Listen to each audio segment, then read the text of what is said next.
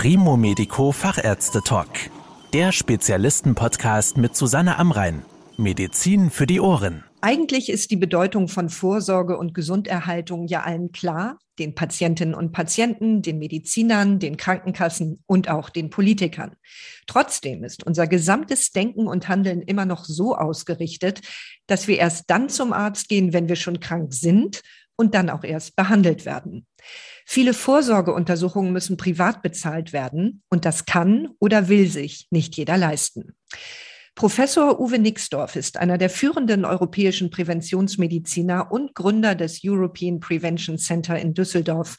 Herr Professor Nixdorf, würde es wirklich für die Gesundheit der Menschen so viel bringen, wenn die Medizin sich verstärkt um Prävention und Vorsorge kümmert, statt wie zurzeit auf kurative, also heilende Behandlungen?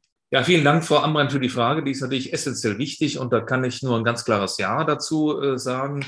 Ich würde geradezu von einem Paradigmenwechsel sprechen wollen, wenn man das wirklich, wenn man die Präventivmedizin wirklich ernst nehmen wollte. Das kann man auch gut mit wissenschaftlichen Daten, die eigentlich seit über fast 20 Jahren eigentlich vorliegen, auch belegen. Eine wichtige Studie, ich bin ja Kardiologe, wie Sie wissen, ist etwa aus meinem Fachgebiet die Interheart-Studie, die eigentlich vor knapp 20 Jahren schon zeigte, weltweit stattfindende Studie, die aufgrund der bekannten Risikofaktoren, wie man da quasi Infarkte vermeiden könnte. Und jetzt halten Sie sich fest, es wären ungefähr 80 Prozent zu vermeiden. Und äh, das sind Nummern, die ich auch in anderen Studien wiederfinde. Ich will auch vielleicht die Nurses Health Study erwähnen. Die erbrachte eine 82-prozentige Senkung der Infarkte, wenn denn halt eben gesund gelebt werden würde. Daten auch zur COPD, also zur Lungenerkrankung, sind auch überzeugend, wenn man also die Kopenhagen City Heart Study, also ich will die auch beim Namen nennen, die Studien, die wir hier haben, Riesenstudie über 25 Jahre durchgeführt, die zeigte, dass wenn wir dann äh, nicht rauchen, wir zwei, zu 92 Prozent eben diese Erkrankung auch dann einsparen können. Und ganz wichtig mir noch ist der Diabetes mellitus der frühere Altersdiabetes, der heute eigentlich fast ein jugendlicher Diabetes geworden ist, den kriegt man eben aufgrund der ungünstigen äh, Verhaltensweise des Übergewichtes. Da sehen wir 89 Prozent ja, der Genese dieses Diabetes durch eben diese ungesunde Ernährung. Wenn wir das umsetzen wollen, haben wir auch Konzepte der personalisierten Präventionsmedizin. Und da brauchen wir Empathie. Wissenschaftliche Belege habe ich eben genannt. Brauchen Transparenz, wie ich es etwa in meinem Zentrum mache. Wenn man den Menschen die ersten Veränderungen dann schon zeigt, die noch gar nicht wehtun, dann ist das so überzeugend, dass man dann halt eben auch, und das hat man zeigen können durch Studien, eben auch zu verändernden äh, Lebensweisen kommt. Und in der Motivationspsychologie hat man auch klare Konzepte, wie man das also mit den Menschen erreichen kann. Und der letzte Punkt, wichtig auch, wenn man das dann aufstellen will, mit Recall, sprich also Wiedervorstellung, auch die Menschen an der Hand nehmen, um sie zu einem gesunden Leben zu bewegen. Zum Beispiel in der traditionellen chinesischen Medizin ist es ja seit jeher so, dass es darum geht, den Menschen gesund zu erhalten. Deshalb gehen die Patientinnen und Patienten zum Arzt. Warum tun wir uns mit diesem Konzept in Europa so schwer? Ja, das ist im Grunde ein medizinhistorischer Hintergrund. Ja. Sie haben vollkommen richtig erwähnt, die Chinesen haben das im Grunde ganz anders aufgestellt. Da wurde auch zum Beispiel auch schon vor tausend von Jahren, nicht, wurde in der alten chinesischen Medizin, wurde der Heiler, der ärztliche agierende hier entlohnt an der Anzahl der gesund gebliebenen. Das nennen wir heute Salutogenese, Gesunderhaltung. Und bei uns im Westen ist es eigentlich seit Paracelsius und anderen großen Medizinern bis hin auch zu der modernen naturwissenschaftlichen Medizin etwas eines Kochs. Im Moment gerade aktuell wegen der Infektionskrankheit der Covid-19-Erkrankung sehen wir das halt eben auf die Krankheit bezogen. Nicht? Das nennen wir Pathogenese. Also hier einfach das Prinzip der Salutogenese, gesund Heizlehre und hier bei uns im Westen mehr die Pathogenese, die Krankheitslehre und darauf fokussieren wir uns und da ist halt eben auch ein Paradigmenwechsel erforderlich. Wenn wir Menschen gesund halten wollen, dann dürfen wir uns halt eben nicht primär auf die Krankheit fokussieren, sondern auf die Gesundheit. Also es ist ein prinzipiell anderes kulturgesellschaftliches Denken, das dahinter liegt. Wenn wir den Paradigmenwechsel weiterdenken, da gibt es ja viele Mitspieler. Es gibt auf der einen Seite die Patienten, es gibt die Kostenträger, also die Krankenkassen, es gibt die Politiker, die die grundlegenden Weichenstellungen vornehmen müssen. Wie soll man denn die alle unter einen Hut bekommen, damit die Präventionsmedizin vielleicht mal einen größeren Stellenwert bekommen könnte? Es sind ja noch mehr Mitspieler, etwa die Pharmaindustrie auch zu nennen noch, ja, auch die medizintechnische Industrie, aber auch wir medizinischen Dienstleister selber wir alle verdienen an dem Kranken. Also von dem Grundkonzept haben wir hier eigentlich ein lobbyistisches medizinindustriellen Komplex vorliegen, der natürlich in sich auch interagierend wirkt mit dem Anreiz durch Kranke und eben nicht Gesunde. Stellen Sie sich vor, das würde stimmen, was wir eben eingangs sagten. Wenn wir 80 Prozent Prognosebesserung hätten durch eine Präventionsmedizin, dann hätten wir auch 80 Prozent Umsatzeinbrüche in den Akteuren, die wir bisher im Gesundheitswesen haben. Und da können Sie sich vorstellen, dass das nicht so leicht zu machen ist, weil hier sehen viele ihre Funde auch dann verloren gehen halt, ja. Von daher bin ich mal ganz realistisch mal an dieser herangehe, der eigentlich nur Interessierte an Gesundheit ist das Individuum selbst. Also wenn Sie so sagen, aus wirtschaftlicher wie der Endverbraucher, wenn man so sagen will, nicht? Vielleicht der noch mit seinen Nächsten, seinen lieben Nächsten, der Familie und äh, so weiter, nicht? Und eine Ausnahme noch dazu, die wir auch bedienen, auch mit unseren Aktivitäten. Das ist das BGM, betriebliches Gesundheitsmanagement. Da haben wir eben Arbeitgeber, die erkannt haben, das ist auch belegbar geworden, dass die eben auch ein ubiquitäres Interesse an der Gesunderhaltung der Mitarbeiter haben, weil damit nämlich auch Rendite erwirtschaftet durch eben gesunde und eben nicht kranke Mitarbeiter. Also das ist leider so. Deswegen müssten eben die ganzen Player, die wir hier haben, die müssten halt auch umdenken, müssten salutogenetische Gesundheitspolitik eben äh, anpeilen, indem man mehr Aufklärung macht und auch mehr Anreizinterventionen der Wirtschaft schalten würde. Das wäre etwas, was die Politik dann aber auch unter Hilfenahme von wirklichen Expertenräten eigentlich umsetzen könnte und eigentlich wünschenswerterweise auch machen sollte. Fangen wir mal bei den Patientinnen und Patienten an. Was könnte man denn tun, um sie zu bewegen, mehr Vorsorgeuntersuchungen in Anspruch zu nehmen? Ja, zunächst mal ist es ja so, dass unser System doch sehr stark ein Versorgungssystem ist, ja, aufbauend auf Versicherung. Das geht auf Bismarck zurück, Ende des 19. Jahrhunderts. Das war ja damals auch vollkommen richtig. Da hat man eine Situation vorgefunden, dass die industrielle Entwicklung sich selbst ausgebremst hat, indem sich keiner um Kranke gekümmert hat und auch arme Arbeiter kaum das Geld hatten, sich medizinische Dienstleistungen zu kaufen. Und das war ja von Herrn Bismarck auch damals richtig gemacht worden. Das hat sich bis heute erhalten. Und gerade wir in Deutschland haben ein sehr starkes passives Versorgungsdenken dadurch also bis heute behalten. Heute äh, sind Leute schon nicht bereit, wie das war ja vor ein paar Jahren gewesen, wo 10 Euro Praxisgebühr bezahlt wurden. Da war der Aufschrei schon gewaltig groß wegen 10 Euro. Ja. Äh, Sie sehen daran, dass, sie, dass die Menschen da ein unheimliches Versorgungsdenken haben, eine Art, ich will mal sagen, etwas provokativ, ein medizinisches Konsumdenken quasi.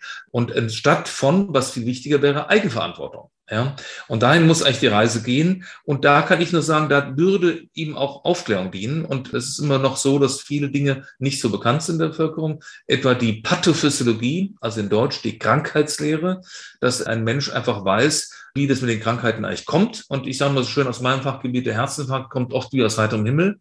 Das muss man den Leuten nur erklären. Das sind eben diese Plaques, die sich in Arterien bilden, über Jahre, Jahrzehnte, ja, durch ungesundes Leben vor allen Dingen auch vermittelt.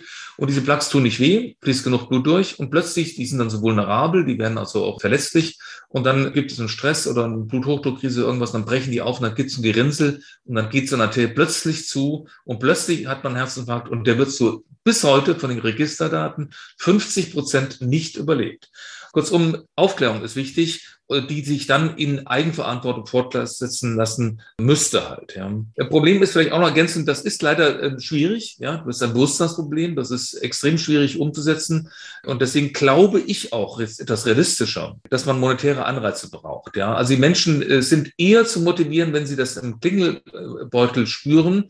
Also das heißt ganz konkret gesagt, zahnärztliche Vorsorge ist ja schon ganz gut etabliert mit Bonus-Malus-System. Jemand, der zahnärztlich ohne Beschwerden sich mal checken lässt, lässt wieder. Der hat dann mit Bonussystemen dann halt eben eine Prämienvergünstigung. Das wären so Dinge. Ich würde sogar noch weitergehen, obwohl das noch ethisch ein bisschen ein Problem ist, dass man auch wirklich messbare Defizite im, im Erleben, wie zum Beispiel eine unbegrenzte Adipositas, wie etwa Nikotinabusus, Dinge, die kann man ja messen. Könnte man auch hier Malus-Systeme sich ausdenken? Denn es ist eigentlich auch nicht einzusehen, dass Menschen, die sich ein bisschen an die Kandare nehmen, ein bisschen eigenverantwortlicher, gesund leben, dass die jetzt quasi im Rahmen der Versicherungsgemeinde diejenigen, die komplett ungesund dahin leben, mittragen. Also auch hier durchaus individuell und auch populationsbasiert mehr eigenverantwortliche Elemente würde ich äh, für notwendig erachten. Stichwort Eigenverantwortung trifft es ganz gut, denn es reicht natürlich nicht, nur zur Vorsorge zu gehen, wenn es zum Beispiel ein Bonussystem oder ähnliches gäbe, sondern Wie könnten Sie sich denn vorstellen, Ihre Patientinnen und Patienten zu motivieren, einfach gesünder zu leben? Also Stichwort Lebensstil. Ja, das ist natürlich eine entscheidende Frage. Mein früherer Chef, ja, der Universitätsklinik Mainz, sagte immer, es gibt nichts Therapierefraktäres als, als die Adipositas. Ja. Da hat er leider bis heute auch ein bisschen recht.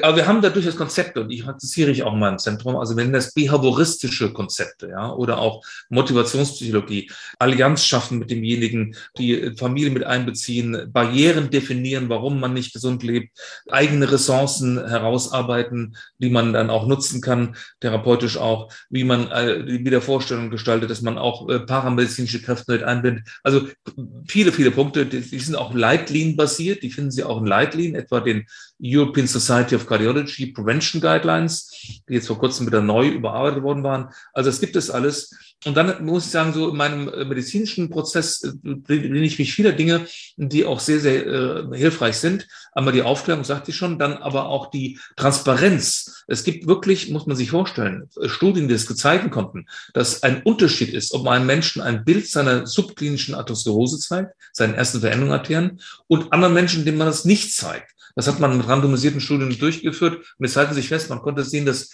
diejenigen, die die Bilder gesehen hatten, hochsignifikant bessere Prognosen haben. Also man muss auch hier in der Präventionsmedizin die Möglichkeiten, die wir heute haben, nutzen und frühe Veränderungen den Leuten plastisch zeigen. Ich zeige die Plaques dann sehr deutlich, entweder durch Ultraschall oder CT, MRT. Und dann erkläre ich das natürlich auch, dann ist das extrem motivierend. Also es gibt eine ganze Menge motivationelle Aspekte, die man viel, viel mehr nutzen müsste, die aber nicht genutzt werden, weil unser System auch das nicht fördert, wie auch das Reimbursement nicht da ist. Der Arzt verdient nicht an der sprechenden Medizin, die dazu erforderlich ist. Denn aktuell ist es ja auch tatsächlich so, dass viele Vorsorgeuntersuchungen ganz nebenbei vom Hausarzt mitgemacht werden. Es gibt nur sehr wenige wirklich umfassende Präventions- und Diagnoseangebote. Woran liegt das? Ist das nicht attraktiv genug für die Mediziner? Ja, das ist so. Äh, wir haben natürlich schon ein paar Vorsorgeuntersuchungen, die gesetzlich vorgesehen sind. Ja. Jetzt in dem Bereich, in dem ich hier so ein bisschen zu Hause bin, wäre das die Ü35. Ja. Aber denken Sie mal, wo wir in Deutschland eigentlich relativ gut international auch im Vergleich aufgestellt sind, sind die Kinder- und Jugendlichenuntersuchungen. Von der Geburt an, diese ganzen U1, U2, U3. Die, das ist wirklich gut. Mama-Vorsorgediagnostik auch ganz gut bei uns. Dann denken Sie an die äh, Dickdarmkrebsvorsorge. Man hat also gesetzlich ein Anrecht auf eine Koloskopie ab 55 Jahren.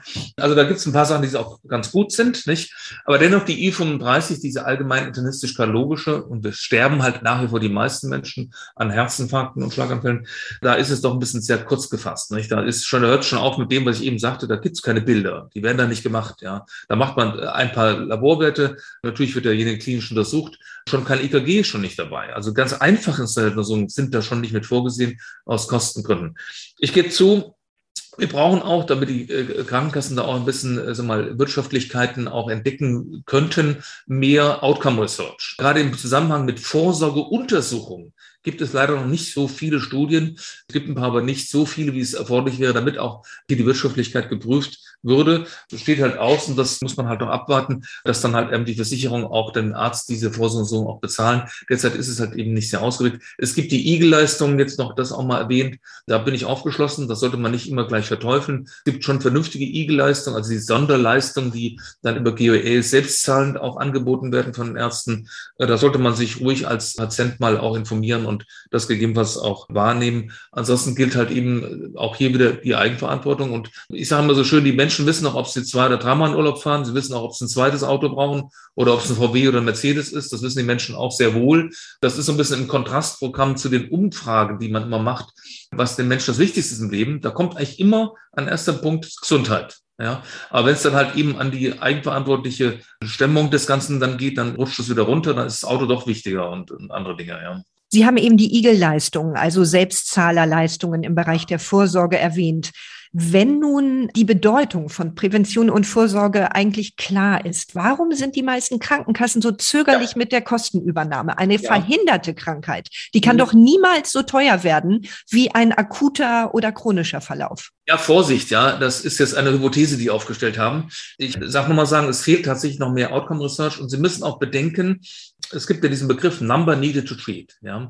Den können Sie quasi mit der Hypothese, die Sie eben gestellt haben, natürlich nicht komplett beantworten. Also Sie müssen eine bestimmte Anzahl Menschen untersuchen und dann nur ein Teil davon hat eigentlich was davon, weil da haben Sie dann irgendwas entdeckt, was Sie dann auch äh, präventiv behandeln können. Also die Number Needed to Treat ist noch ein bisschen offen. Ich mache einen PSA-Wert, also einen Biomarker, der mir ein Prostatakarzinom nachweisen soll. Und dann habe ich halt eben ganz viele bestimmt, äh, hunderte von Untersuchungen und dann ist einer, der hat dann ein Prostatakarzinom. Und dann habe ich halt eben viel Kosten gehabt bei den Hunderten, wo es negativ war. Also ich würde sagen, diese Number Need to Treat hat eine natürlich auch wirtschaftliche Bedeutung. So in den Expertenräten, in denen ich zum Teil auch mit tätig bin, haben wir so eine Number Need to Treat von 200 mal gesagt, dass sie irgendwo sinnvoll sein könnte. Und dann haben sie noch ein paar andere Probleme in der ganzen Vorsorgemedizin. Da gibt es den Time Lead Bias. Ja. Will ich kurz erklären.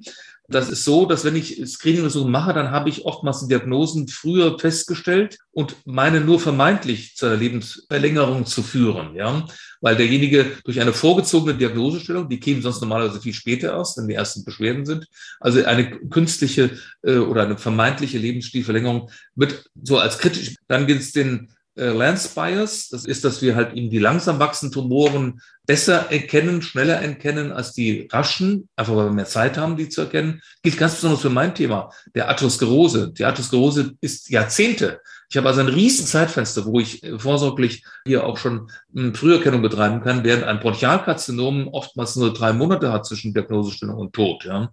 Also das ist diese Lance Bias. Und dann gibt es noch dieses Thema, das kenne ich auch zu gut aus meiner präventivmedizinischen Praxis, das ist die Health Screening Bias. Das heißt, wir wissen, es nehmen bereits Gesundheitsbewusstere eher solche Programme in äh, Anspruch, während diejenigen, die halt eben sich um Gesundheit nicht kümmern, auch nicht so schnell zu einem Check-up oder so gehen. Also haben wir auch so ein paar Probleme. Und Sie merken schon den auch durchaus jetzt mal ein bisschen kritischen Ausführungen. Hier ist noch viel Arbeit zu leisten, dass wir das äh, im Grunde auf die Wege bringen. Auch die Krankenversicherungen sind, werden erst auch ein bisschen gesprächsbereiter, wenn diese ganzen Dinge auch noch mehr geklärt werden. Nun ist zum Beispiel, wenn man mal auf die Seiten des Bundesgesundheitsministeriums guckt, doch mhm. eine Menge an Erklärungen und Leitfäden zum Thema Prävention zu finden. Was müsste denn von Seiten der Politik getan werden, damit der Wechsel von einer kurativen zur präventiven Medizin möglich wäre. Vollkommen richtig. Also wir haben ja zwei große Aspekte, die wir auch in den Leitlinien der Europäischen Gesellschaft für Kardiologie, die ich schon mal zitiert hatte, auch äh, benennen. Das ist der individuelle Approach und der populationsbasierte Approach. Und Sie äh, sprechen jetzt den zweiten an. Vollkommen richtig auch. Da gibt es auch natürlich eine Verantwortung der Politik. Und da muss als erstes ganz oben an für mich, es sind ein paar Punkte. Der oberste Punkt ist für mich die Aufklärung, die bessere Aufklärung. Wir haben relativ wenig eigentlich an Aufklärungskampagnen laufen. Selbst ein Land wie USA macht viel mehr. Da sehen Sie Litfaßsäulen und Plakate. Ein Amerikaner weiß, was ein LDL-Cholesterin ist. Da gehen Sie mal in Deutschland und fragen mal, was LDL-Cholesterin ist. Ja, da werden Sie nicht viel hören, leider Gottes. Also viel mehr Aufklärung bräuchte es. Jetzt zur Corona-Pandemie werden ja auch Aufklärungskampagnen gemacht und ähnlich müsste man das eben auch zu äh, atherosklerotischen Veränderungen oder Krebserkrankungen auch tun halt, ja. Eine gute Sache wäre zum Beispiel auch der Nutri-Score. Ich bin Mitautor einer Arbeit, die im International Journal of Vitamins and Nutrition Research dieses Jahr publiziert wurde. Der Nutri-Score ist vielleicht den einen oder anderen schon bekannt. Das ist ein Ampelsystem, mit dem man Nahrungsmittel beklebt. Und da wird also aufgrund von wissenschaftlichen Daten festgelegt, welche Nahrungsmittel halt eben rot, also es ist dann eher gefährlich, nicht gut, oder grün, äh, empfehlenswert, für die Gesundheit sehr angetan und gelb was dazwischen äh, eben macht. Natürlich können Sie sich vorstellen, dass die Nahrungsmittelindustrie da dagegen ist. Ja. Da muss die Politik aber auch agieren. Das ist dann halt eben zum Beispiel auch durch Steuern denkbar und wird ja auch schon gemacht. Also Zigaretten sind besteuert. Die könnten halt noch wesentlich mehr besteuert werden. Dass es hier zu Konsequenzen kommt. Wenn derjenige richtig bluten muss und viel Geld bezahlen muss für seine Klimmstängel. Dann kauft er weniger und ist schneller bereit aufzuhören. Wir sind auch hier wieder bei dem monetären Thema. Aber bitteschön, das erste bleibt mir trotzdem das Wichtigste bei all diesen etwas internationalen Maßnahmen. Das ist die weitest gestreute Aufklärung durch das Bundesgesundheitsamt, was mir zu wenig ist derzeit. Vielen Dank für Ihre Anregungen, Herr Professor Nixdorf. Ja, gerne. Das war der Primo Medico Fachärzte Talk. Danke, dass Sie zugehört haben. Mehr Informationen rund um das Thema Gesundheit und medizinische Spezialisten finden Sie auf primomedico.com. Bis zum nächsten Mal, wenn es wieder heißt Medizin für die Ohren.